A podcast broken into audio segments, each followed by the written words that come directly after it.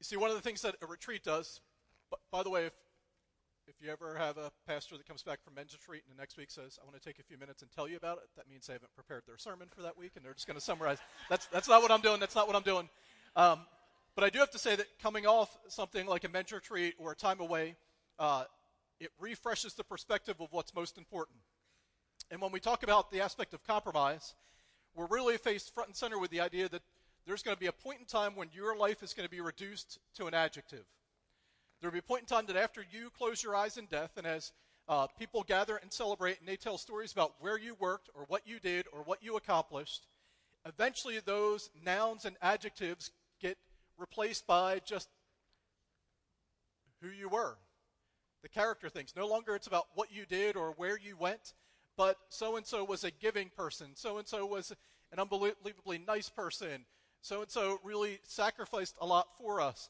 And our lives get reduced to adjectives. Maybe so and so was a stubborn person. So and so, you know, and, and our lives get reduced to just those character traits about us. And so we, we've said all along through this if that's going to be true one day about us, how can we allow sometimes all of the distractions of what we're doing and the roles in which we occupy and the items in our, our to do list become so much more important for us than what we know is going to be the final evaluator of our lives, and that is aspects of our ca- character. And so I want to be a man of God who gets to the end and not only hears, well done, good and faithful servant, but who also knows that I didn't limp towards the finish line. I didn't run out of gas on the final lap and coast across the line. Uh, but I want to be someone that, without compromise, lives in such a way that right up until the end, wherever that is and whenever that takes place, uh, I will be found faithful. I think that's what we all want inside of our relationships with our spouses and with our kids, inside of aspects of ministry, even in just obedience in relationship to uh, the God who loves us and gave his life for us. And so when we talk about compromise, yes, sometimes we think of the big things, like the, the big compromise, the big moral failure, the big uh, you know, cataclysmic event that took place in someone's life, but I hope that you'll see when we talk about compromise, it begins with, and it's sometimes highlighted by some of the little subtle things inside of our lives.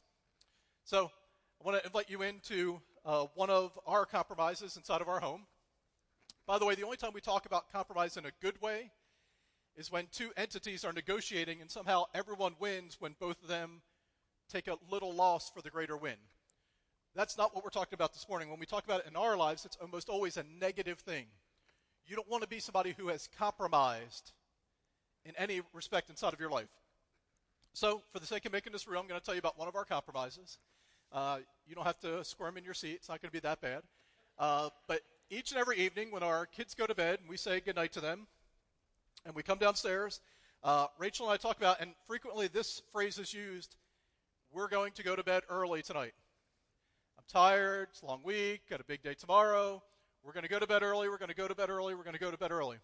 There's one thing that stands in the way of going to bed early. It's not even that old, it's not been around that long, but it is a powerful force in our universe, and it's called Netflix.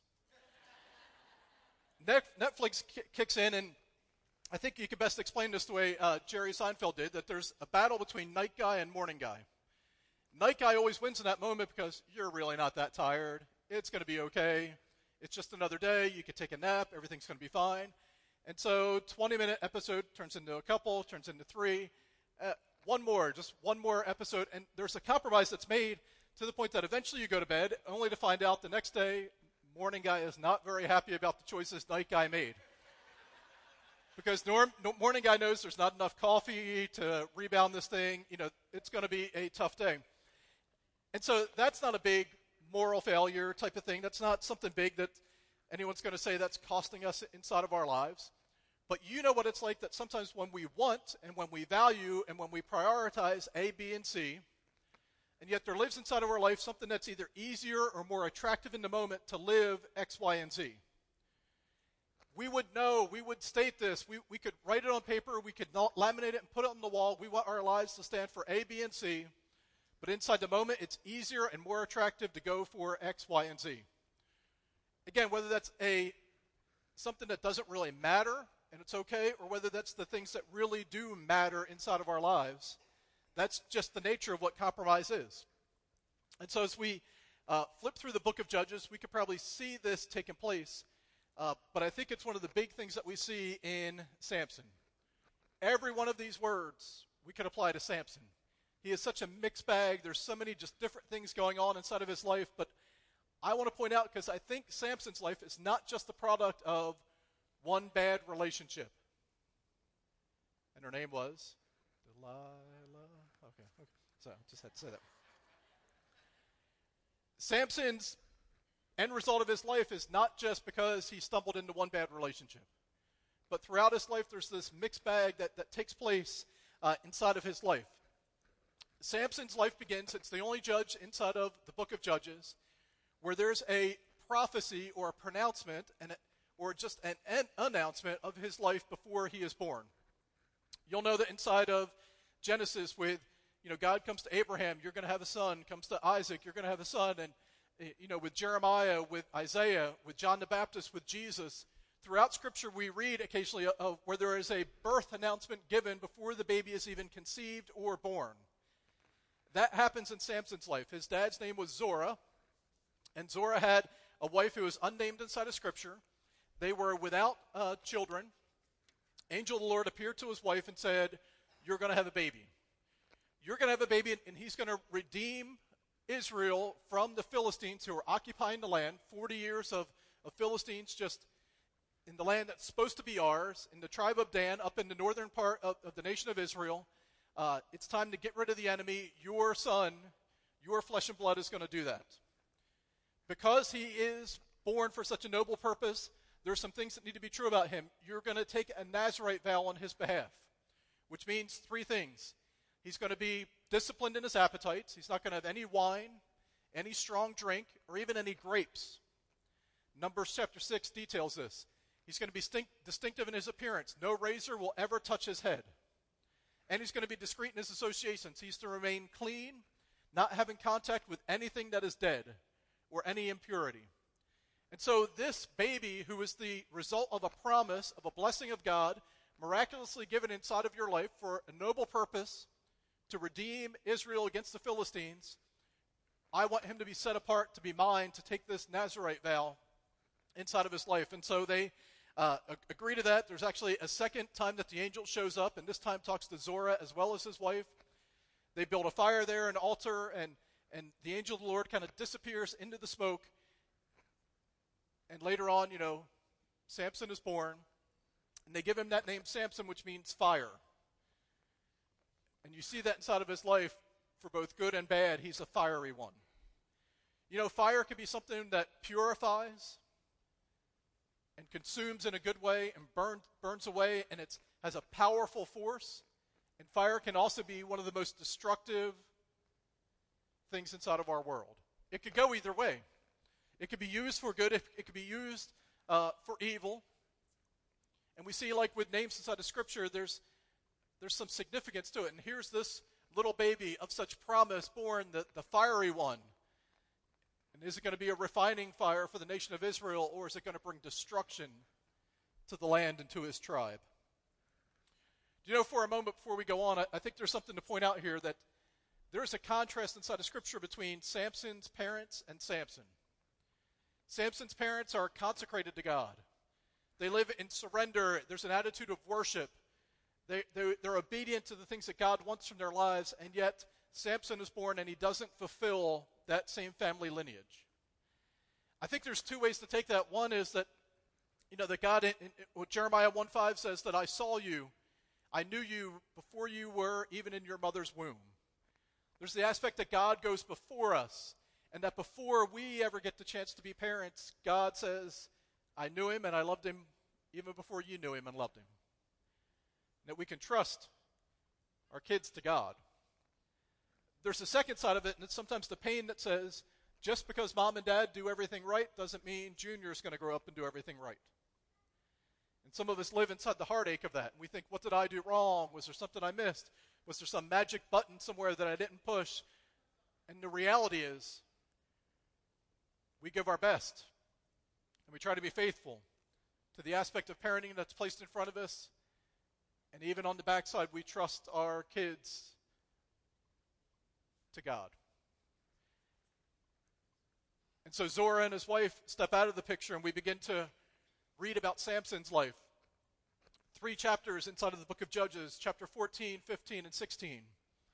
And it begins that one of the first things we read about Samson is when he's older, he says, I would like to get a wife from the Philistines.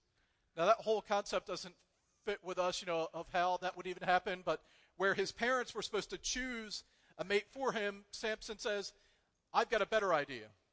The very people that I was born to defeat and to rid from the land, I think that's a good place to go and find myself a wife. And so the parents relent and agree to this, and it says that the Lord was in it. I don't know if the Lord wanted it this way or was just able to redeem Samson's choices. But so they go down to this village, and, and he selects a wife from there, and that sets off, sets off this string of things that begins to take place, where he tears apart a lion and eventually eats honey from the carcass of the lion, something again that he's not supposed to do, he's not supposed to touch or to be around. Out of jealousy and anger, after the woman that he has picked out was given to someone else when he left and went away, he ties foxes together and lights them on fire and sends them to consume the olive groves and the grain and the bushes and the vineyards. He strikes down a thousand people with the jawbone of a donkey inside of his anger. He's impulsive. And yet at the same time, God is able to use and redeem some of his choices out of his goodness and out of his mercy. The end of Samson's life, he comes in contact with two questionable women. One was a prostitute from Gaza. The second, um, I'm forgetting her name, but I think it was it's a little bit longer, like the la. Like, so, but the passage we're going to pick up, and we're going to pick it up halfway through the Del- Del- Delilah story. The reality is, so many things have taken place inside of Samson's life. This was not a one time mistake. This was not a good guy falling in love with the wrong girl. This was not a powerful warrior of God who was somehow tricked into doing that which he didn't want to do. This is one area of compromise, and it starts with looking in the wrong place for a mate.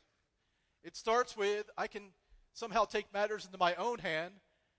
I can ignore this law about touching something impure, and I'm going to grab honey from the lion. Anger that is not under control, and choice after choice, moment after moment. Attitude, which leads to a further attitude, which leads to a behavior, which leads to a pattern which shapes his character.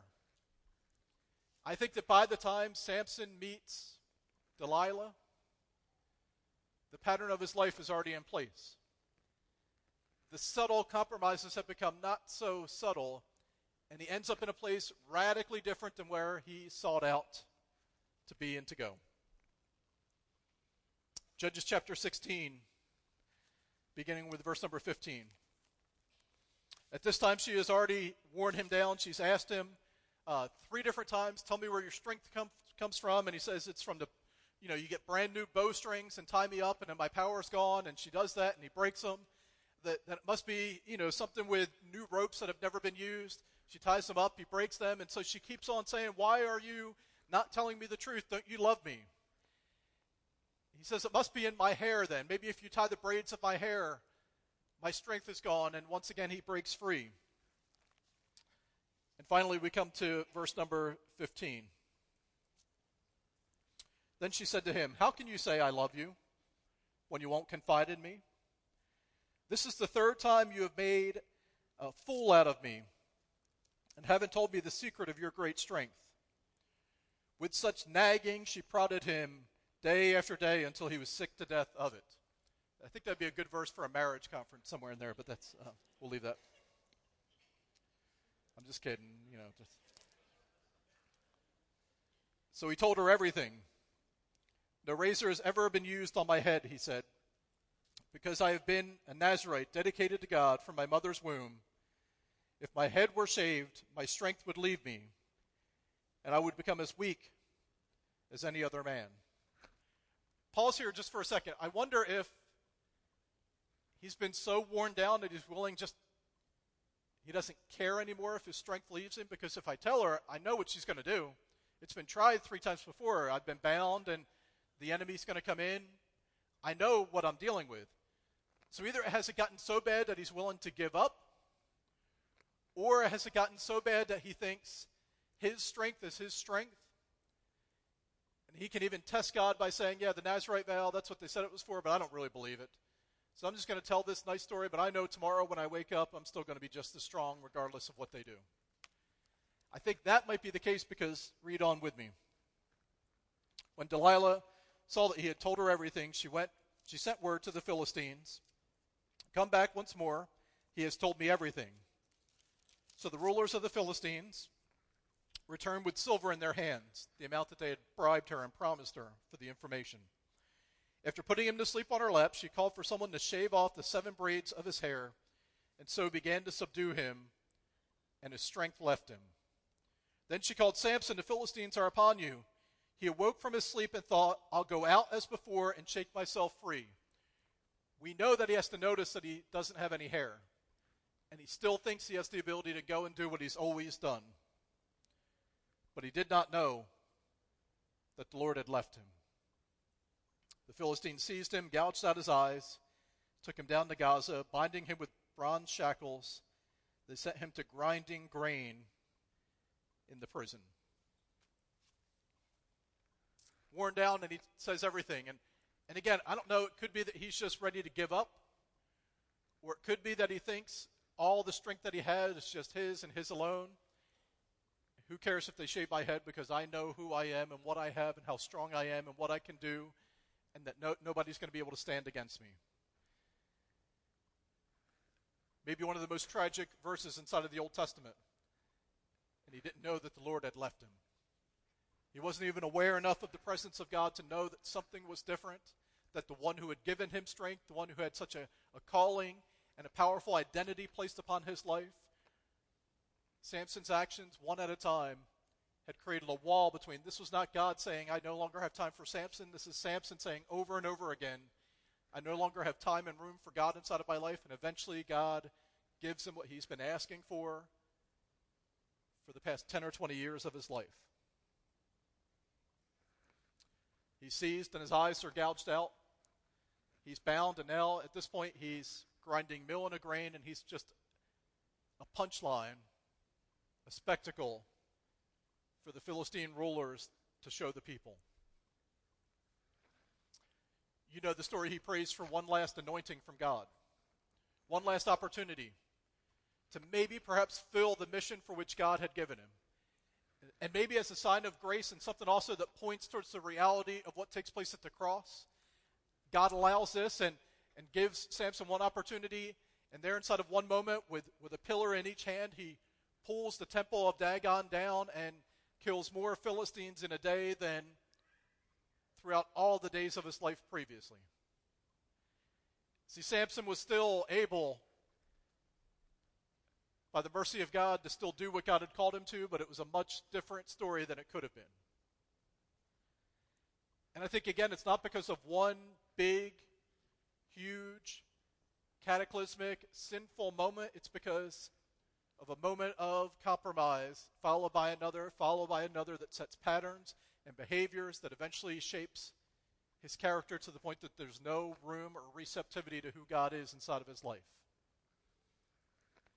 I wonder if that's what Romans 1 speaks about, then. it says that God gave them over to the desires and to the decisions and to the patterns side of their life that they had one after another put into place. Again, eventually God says, okay, if that's what you want, if that's who you are, then okay. Such hope and promise, a calling, a lineage, the faithfulness of his parents. But it begins to erode away decision after decision. Again, we could get lost or think that this doesn't apply to us because of the the details of Samson's story, but I think if we bring it home, we recognize that compromise comes in that same shape and form, that it's just one thing after another. In fact, I think we could define compromise as that gap between who you are and who you want to be. It's that gap between who you are and who God created you to be. It's the gap between who you are and who others think you are. It's the gap. The gap between who you are and who you want to be, or who God wants you to be, or even just the gap between who we really are and who we portray ourselves to be in the eyes of other people.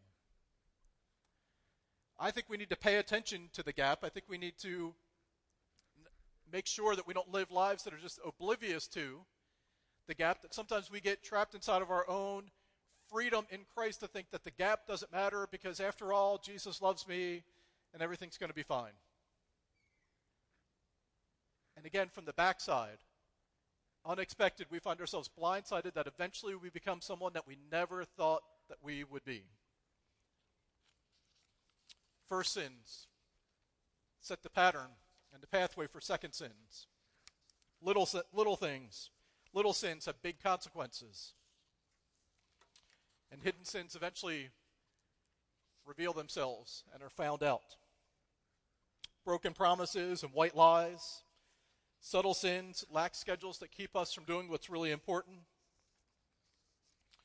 a little extra indulgence, flirting with disaster in places that we know we shouldn't be, a subtle compromise, a half truth, a rationalization, an excuse, added up over time, takes us where we don't want to be. Your character is the thing that best defines who you are, and how one day when your life is reduced to an adjective, it is all that people will talk about about you. Your character is the most important thing about who you are and the legacy that you leave. The good news is your final chapter is not written yet. If you're still breathing, your character is still in transformation and is still up for grabs as far as what the final verdict is. Couple of signs of compromise before we wrap up with some handles. There's a growing gap between your private life and your public life. That gap is, again, between who I really am and who I project myself for other people to think and see me as. Sometimes you're hiding things, you're covering up, and maybe again it's just a subtle cover up, but it's, again, we don't want people to see who I really am because we know that there's a growing gap there. You justify bad decisions, reactions, actions, and everything's not as it appears. And as we've talked about for the past three weeks, your life becomes all about you. So, what do we do? Here, here's four things I want us to think about. Uh, again, this does not mean compromise will never happen, but I think these are things that we want to build into our lives. The first is you have to work at your character. Your character is not just the sum of all these things that take place, and I really have no, you know, I can't do anything today to shape my character. It's just kind of what takes place over the next eight months. And so there's really nothing I can put on my to do list today about character. It's just what it's going to be. The reality is that your character is, is a result of statements you make today, actions you take today, attitudes you allow and even feed inside of your life today. Opportunities where you either follow God's prompting inside of your life or put up a subtle wall that says, no thanks, not now, maybe later. Michael Wilcock says, there is no such thing as a harmonious coexistence between the church and the world. For where there is no conflict, it is because the world has already taken over. In other words, I think conflict inside of your life is good because you know that there is that which God is trying to do inside of your life and the pattern of the world that's pulling you. And Wilcock says that when you get to the point that there's no conflict, it doesn't mean you've gotten to the place that you're so holy that God has nothing left to do with you. It means that you've come so complacent inside the patterns around you that maybe subtly and unintentionally you have choked out the voice of God speaking inside of your life. A little bit of conflict is a good thing.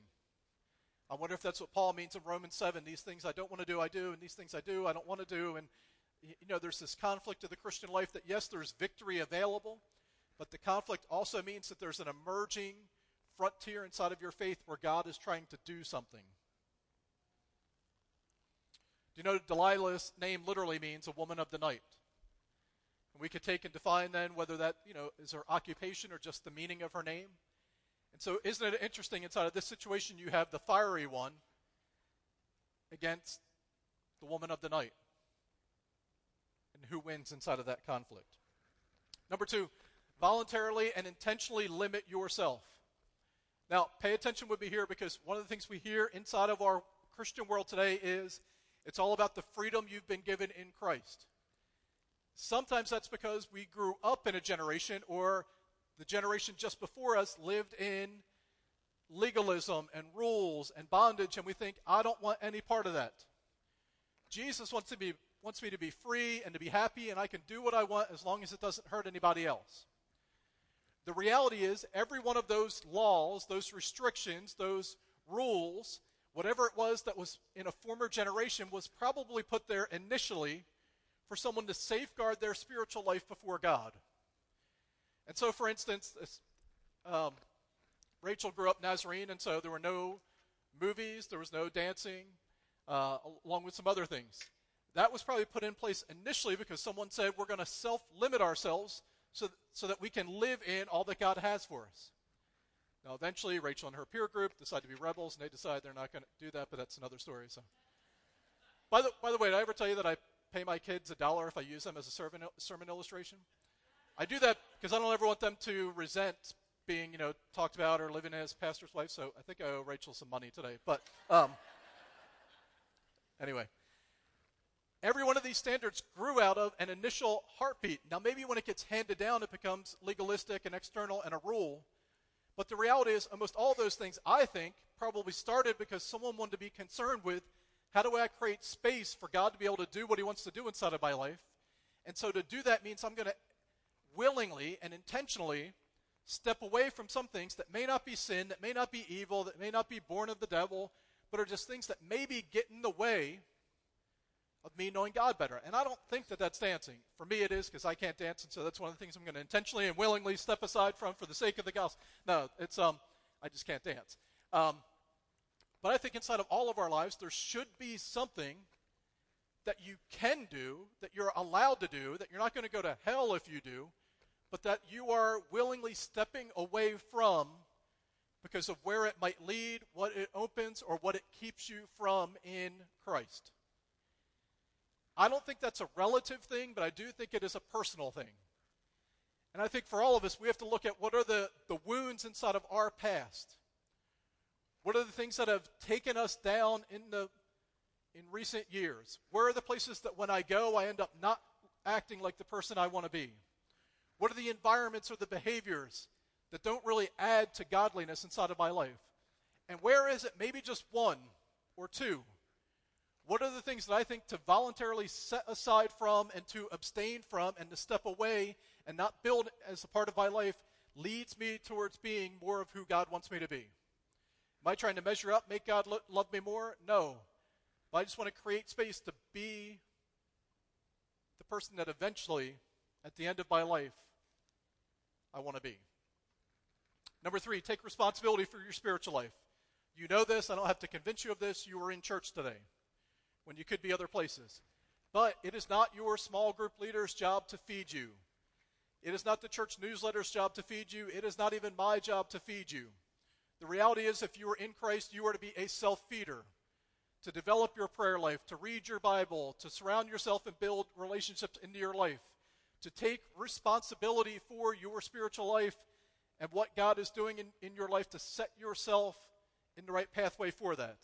And your small group leader and me and, and other publications, we're there to support that. But I cannot make you grow as a Christian. Your prioritizing your spiritual life and owning your spiritual life allows you to grow and become more like Him. And finally, number four, tell the truth. I think I've shared before that I, I read somewhere that uh, someone said if Christians just kept their promises and told their truth, told the truth, it would transform society. Let's uncover what it means to have a radical commitment towards truth telling. Not being a jerk just in the name of truth. You know the, you know the difference when it comes up. But even when it's easy, again, we commit to, we want A, B, and C to be a part of our life.